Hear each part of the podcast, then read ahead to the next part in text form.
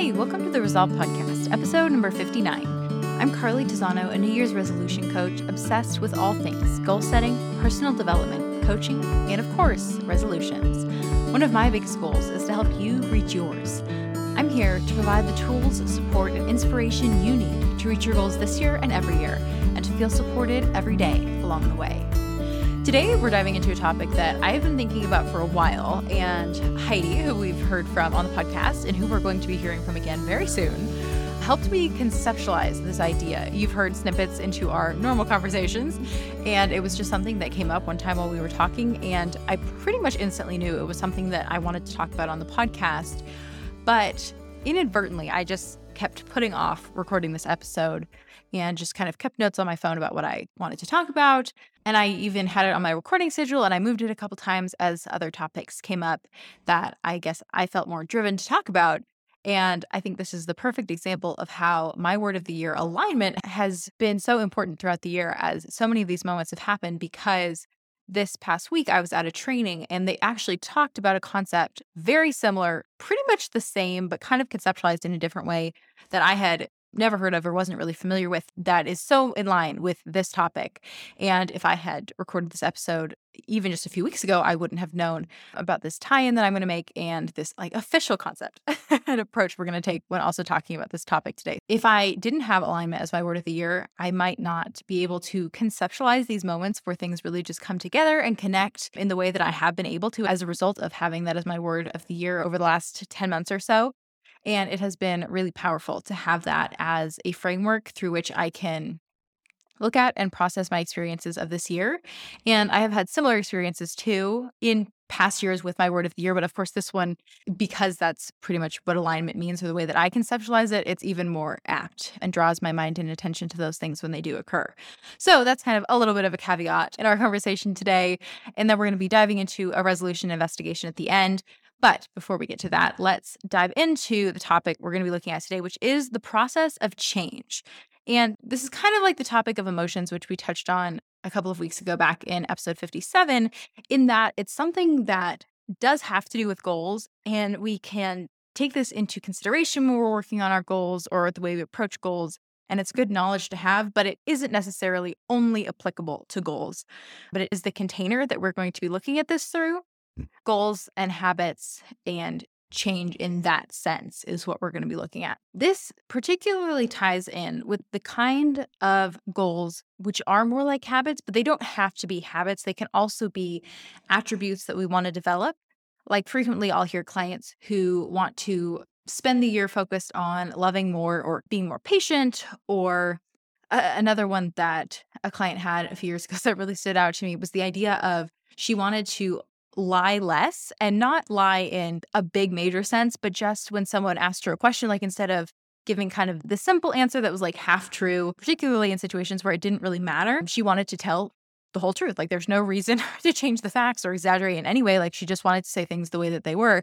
And it was so interesting having her mention that because then I just noticed how often in my life it just feels so much easier to tell half the story or to exaggerate even just a little to make a point. And so it really brought to mind and my attention when that happens.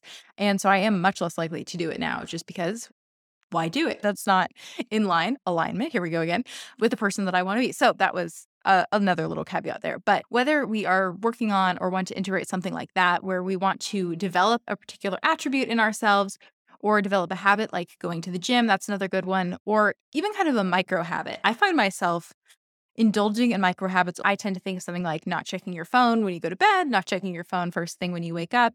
Neither of those are micro habits, which I indulge in, by the way. I definitely reach for my phone first thing in the morning and last thing at night.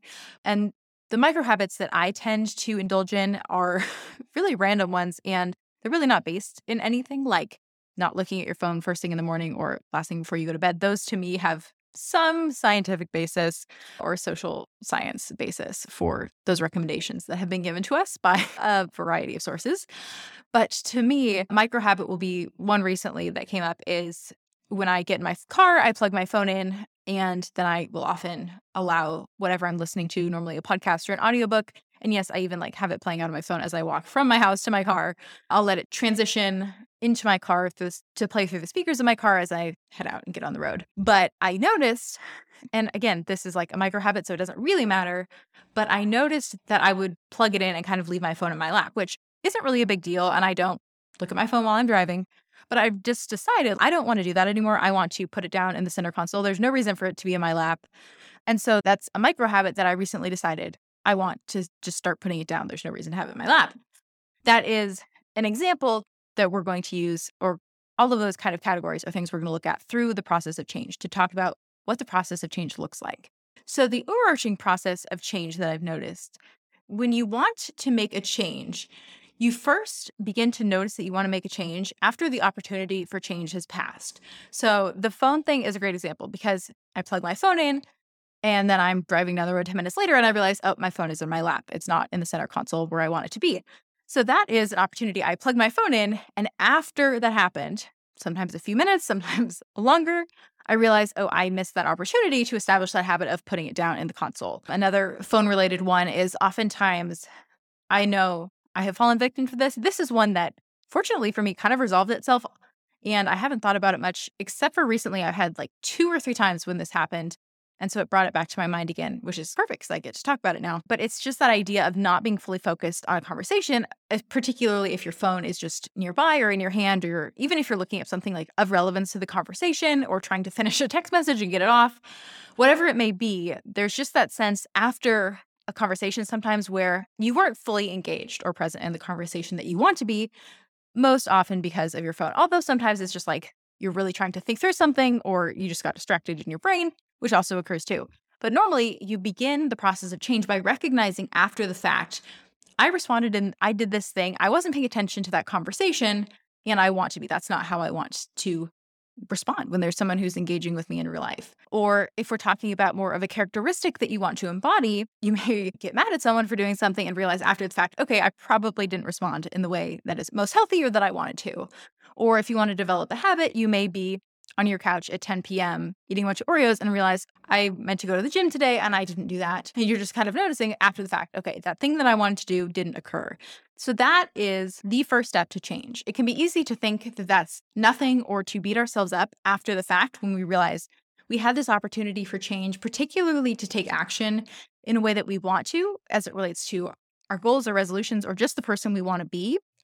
And I noticed that with myself, even in my micro habits that I want to develop, a lot of times I'll beat myself up because I didn't adhere to the standard that I have completely arbitrarily set for myself.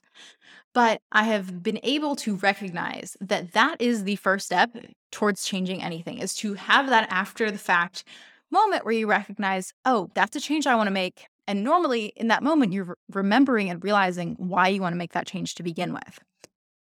Okay, the next time, which is closely related, is realizing it in the moment. when you recognize in the moment, okay, I am doing the thing, I am in that moment where change needs to occur. So that would be as I plug my phone in and I'm like in the process of setting it down on my lap, I realize, oh no, that's not where I want my phone to go. I need to put it in the center console. Or in the moment, wow, I am scrolling on my phone and this person is talking to me. That's not what I want to be doing. Or you're in the process of yelling back at someone who, for some reason, are angry at. And in that moment, you can feel yourself and you notice that you're responding that way. Or you remember as you're leaving work, oh, I wanted to go to the gym, but you maybe don't follow through. It's in that moment that we had taken the next step from the after to the during. And that is important too, because once again, we're likely to beat ourselves up in the during of recognizing we have the potential for change or we should be doing something differently in this moment, and we're not. But it's important to realize that in that moment, you have taken one step already. You aren't in the after anymore in realizing, oh, I should have done that. You're recognizing in the moment, I want to do something differently. And often, and ideally, you have the opportunity to make a different choice in that moment. From there, it's pretty obvious that in the during, then we move to the before. And so that is when you can recognize okay, I'm getting in the car, I'm walking out to my car, the podcast is playing, I'm going to sit down and I'm going to plug my phone in and put it down. And so if you can have that going in your head and recognize that moment is coming, you are going to be more likely to make a different choice. Even if maybe you forget by the time you get in your car, your brain has started to recognize and process okay, this is what needs to happen and this is what I want to have happen. The same goes for engaging with someone and feeling yourself reach for your phone and recognizing in that moment, okay, that's not what I want to do. I want to make a different choice. Or you're angry with someone, and before you open your mouth to respond to whatever it is they said or whatever it is they did, it comes to mind how you want to approach and handle that situation. Or you're grabbing your keys and walking out the door from work. So before you pass the gym, you have remembered it has come to your brain oh, yeah, I want to go to the gym after work, or I want to become a person who goes to the gym after work. So that before is the next step you have brought your brain and you're strengthening that neural pathway you can see it is becoming stronger and it's becoming a more well-trodden path of this is the way that i want to act and respond when these triggers happen or when i'm in this certain situation. We can sometimes combine the before and this next step which is the before when you make a different choice. Sometimes those kind of go together because if you notice it before then maybe you can take a different action before the situation occurs but sometimes we do have to recognize they're two different steps and so if they are two different steps for you that's okay. Don't beat yourself up over it. So, if you have started to build that neural pathway before the situation occurs, the next step is to recognize, okay, this is occurring again, and then choose to make a different choice. So, that is realizing, okay, I'm getting in the car, I'm going to put the phone down. Or I am going out to dinner with my friends and I'm going to leave my phone in my car or in my purse or in my pocket or even just in the moment, choosing not to reach to any of those places or even lift up your hand to view it when you're engaging with someone directly. Or it's noticing before you go and engage with a person who sometimes upsets you a little bit, or you go into a situation where sometimes you get mad, realizing that's going to happen and choosing in advance how you're going to respond. And then in the moment, following through. You remember in the morning, oh, yeah, I want to go to the gym after work. So you pack your bag and you bring your running shoes so that you are ready and so that in that moment, as you leave work and that neural pathway completes that thought of, oh, yeah, I need to go to the gym after work, you actually follow through and take that action. So that is the process of change. And it's important because I think we need to give ourselves credit for every step. Every step is important in terms of both attitude and behavior change. This process happens, and sometimes we can kind of jump through all of the steps we want to make a change and all of a sudden we're doing that thing. But for a lot of us, I think the process is a little bit more gradual and we need to give ourselves credit for all of those successes along the way and to recognize which step we're in so that we can determine what needs to happen next. And I think also the strengthening of neural pathways idea is important because that's how the brain works. And we're going to be talking more about thoughts in our next solo show episode. We'll hang on to that thought for a little bit longer. But as we make different choices and how we want to act and react, the process of change is really important. So, this also can be tied back into the life coaching model, which we talked about in episode 21. And that's the idea that our circumstances are neutral, and then our thoughts create our feelings, and our feelings drive our actions, and then our actions create our results. So, normally for me, so there are kind of two areas in the model where you maybe are going to notice that you either want change to occur, you need change to occur. You might just notice it in the action line after it's happened. Like I took that action but for me, I have found it's normally in my feeling line when I leave a situation and something just feels off. Like if I was on my phone and someone's engaging with me and then we end up finishing the conversation, even moments later, I will have a feeling like an unsettled feeling, not an upset feeling, but I'm just not pleased with myself and how I showed up in that moment. But maybe for you, it's a thought. Maybe you're just thinking intellectually about a change that you want to make. And so that is your trigger often for recognizing this process is occurring or that it needs to occur so your trigger can be any of those things, but maybe recognizing what it is for you is important and valuable to see and to identify this change that's going on in your own life. Whether you recognize it or not, I would bet that you are in the process of change in some area of your life. But so this class that I went to a couple weeks ago talked about the stages of change. And this is an idea by Prochaska and DiClemente. And it's in a diagram like a cycle but it's not something you probably want to complete the cycle on, as you'll hear in a moment. The first stage in the stages of change is the idea of pre contemplation. So you're not even interested in change or you don't even really notice it. Going back to the idea of whether you your thought, feeling, or action is what drives you to notice that a change needs to occur.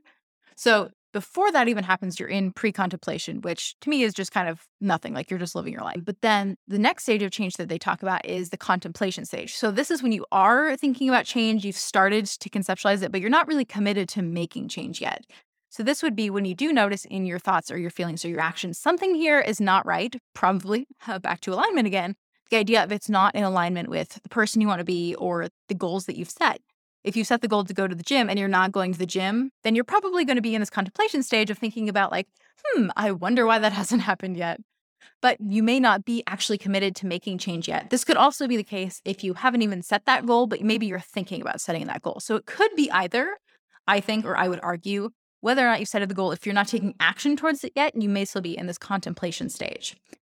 The next stage that they talk about is preparation. So, this is when you are starting to take action. You maybe are making small steps, maybe starting to attempt these actions. So, maybe you are packing your bag to go to the gym in the morning and putting it in your car, but you still aren't going after work. Or maybe you have purchased the gym membership, but you have yet to go. So, you are beginning to take the steps to, towards preparation.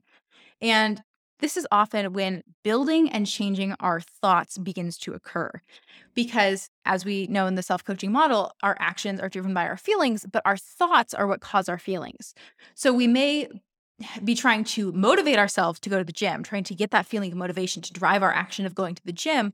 But in order to create that feeling, what we're having to do is establish and cultivate thoughts that are going to motivate us to go to the gym. This is often where a lot of mental gymnastics uh, a very apt phrase for this example, is occurring as our brains are trying to begin to establish those neural pathways of this change that we want to have occur and why we want to have it occur and what it's going to take for us mentally and physically and emotionally to get us to that place where we are ready to take action. They also note that you may be more verbal about it in this stage. So maybe this is when you do set the goal or you express that goal to someone else. If you want accountability, maybe this is the phase where you start to prepare to seek it out or to seek it out. And that takes us to the next stage, which is action, when you are engaging in the new behaviors that you want proactively. And it may take a while. I want to give that caveat to get to the action stage. And that's totally okay because I would contend it's just as hard to get from contemplation to preparation as it is to get from preparation to action because both require a commitment. One is like an intellectual commitment, and one is a physical commitment of I am telling my brain I'm going to commit to this change. And then the next is convincing our brain to convince us to actually follow through on it. And that's the same for going to the gym or being less angry or telling the truth. All of it falls into that category of engaging in that behavior, particularly in the case of a habit, which any of these could be in some way conceptualized as telling the truth, putting your phone down, all of that. Once it has been established, then you can move into the maintenance stage where it's really about stability and just sustaining your ongoing practices of whatever those behaviors or actions are that you wanted to establish. So, ideally, for most of these examples, we want that idea, we want that to go on indefinitely, at least in the sense of probably telling the truth, loving people mm-hmm. more, being less angry. For me, who knows if I'm going to keep putting my phone down in the center console does it really matter? No, probably not in the grand scheme of things, especially if I get a new car, a new phone. Like, who knows how technology is going to develop in the future. But for me, I plan to maintain and continue to develop that habit going into the future, at least for now. And the final stage of change that they mentioned that I think most of us do not want to get to is the idea of relapse, having returned to our former behaviors. And if we do so, then having the shame or self sabotage that's kind of inherent along within that. And then from relapse, you move back to the top of the stages, which is pre contemplation, and you're not interested in changing, which may or may not be true. Maybe from relapse, you would move back into contemplation because this is a change you have made and have convinced yourself to make in the past. We could argue that a little bit. But ideally, we want to draw the line, I think, after maintenance or in terms of my process of change, we just want to stop once we notice beforehand that we want to take a particular course of action and then we follow through and take that course of action. That is the process of change established by me and the stages of change as discussed by Prochaska and DiClemente, both of which I think are interesting to consider and to apply over the framework of our own lives. Just to think about when in the past we may have gone through something similar or related, because I think we all live out these principles in our lives, whether we notice it or not. And by giving ourselves verbiage and language around th- these habits or processes that we go through, we're better able to understand ourselves and our actions, particularly because I think when it comes to change, a lot of times it happens without us noticing or it's not happening when we really want it to and we don't know why. So that's why these concepts are so powerful. And I also wanted to point out, coming back to another principle that we've talked about on the podcast that is related and I think one of my favorite topics that I have talked about on the podcast, and that is the hierarchy of values, which we talked about in episode 23. Because the hierarchy of values fits really well in with this, because once we know and understand the process of change, we can begin to intentionally cultivate it.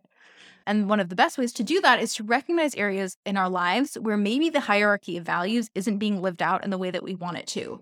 And that again comes back to that idea of where are we feeling unaligned or disappointed in ourselves or frustrated or any emotion that we don't want to intentionally feel. And then we can apply kind of the hierarchy of values over that and then consider from there and recognize which values aren't being lived out or aren't having the priority that we feel that they should in our own lives.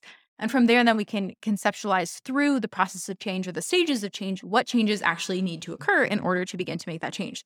Whether that be we're starting to notice after the fact, okay, I need to take different action here, or in the pre contemplation, into contemplation, and then into preparation and action stages and on from there. So that's the idea of the process of change. And so I want you to resolve to find a time in your own life when you have used the process of change, whether inadvertently or on purpose, or if you have a different language around this idea, feel free to reach out. I would love to chat through this idea with you, maybe help to continue to develop my own ideas, or just to hear how you approach change in your own life. I think it's so fascinating to see and understand the ways that different people approach even a lot of the same transformations in their own life as it comes to goals or habits or resolutions or just any other attitude or behavior change. Okay, and then I want to dive into a resolution investigation. And this is something that struck me recently. One of my big resolutions for this year has been to publish my book. So, if you're a longtime listener of the podcast, you know a little bit about my book and a little bit about when it was like to write the book, getting the idea right before the pandemic, and then suddenly having all of this time during the pandemic in which I could work on it. And then last year, really doing the editing process. And honestly, at that point, it was really only apparently half done because I almost doubled the number of words last year. And then this year was really all about scaling it back, going through a bunch of rounds of edits, designing a cover. At the moment, my interior of the book is being designed, and I've done all of my research around publishing. So it's really the final pieces are coming together. But what struck me especially as I looked back over this past year, and especially as I consider it to be one of the bigger or heftier goals that I've set. And I knew it would take most of the year because there were a lot of steps that I wanted to go through, all these people that I wanted to have read it, and having to get their edits back and incorporating them and doing all of the different steps that went into getting the cover designed. And from there, like I knew that's what I needed to do, but then figuring out all of the steps after that, the sourcing and ISBN numbers and finding a publisher, all of that I had general ideas about, but it took some time to get those things to fall into place. But what actually struck me as I have looked back over this year, particularly in light of going to grad school, which has been my other major goal of this year, and how much time that has taken up like four to five hours every workday to move through those programs. And all of that has been what I've expected. If if anything, it's been a little less than what I expected. But in comparison to that, publishing my book has taken very little time. At the beginning, I had to correspond with the people who were going to read it and determine the format they wanted to get it in and then get it to them. Let's be real. None of that was that intensive. Even getting their edits back was not that intensive. They were all very kind when it came to my book. And it did take some time, but it didn't take a ton of time. And then figuring out the next steps since I've shared on the podcast before, I'm not someone who spends a lot of time researching. I'll research a substantive amount and then I'll make a decision and then I'll move on. Those steps didn't take too much time either. And as I progress through the process, it's just been one thing at a time. But most of the year, the book has been out of my hands, in the hands of someone else as they're doing either what I've asked them to do or hired them to do. And we've moved through the process to get to where we are now and to get the book in your hands before the end of the year. But it just has been interesting to me to consider how little this major resolution has actually required from me. And not all resolutions are like that, like grad school or like when I wrote this book a couple years ago. Like it took hours upon hours upon hours to get it done. And not that this goal or resolution hasn't taken hours, but it has taken cumulatively not that many hours, particularly in the conception of all the hours that we have in a year in which we can take action it has taken very few. And some that I didn't probably expect to spend so much time on have taken a lot, like my resolution to do a typing program. I'll be sharing a more complete update on that later, but let's be real, that has taken much more time and intentional conscious effort than I probably planned or expected going into the year. And that's okay, particularly because it can often be done in conjunction with something else. But I think a lot of times what holds us back from going after the things that we want to is a fear of how long it will take, particularly in light of all the other things we have going on in our lives. And I don't want us to be held back by that because often we don't have an accurate conception of how long something is going to take. Whether we overestimate or underestimate, it doesn't really matter. But we're normally inaccurate, at least on some level. But what matters more regardless of how long it takes us to do something, is the doing of that thing. Because even if something were to happen outside of my control and I couldn't publish my book this year, I'm not going to regret however many hours I have spent working on getting it to publication, and I'll finish it next year. There was even a time, I think I shared about this too, where I was considering pushing my graduate program out because I was able to condense it to take all my classes this year, January to December.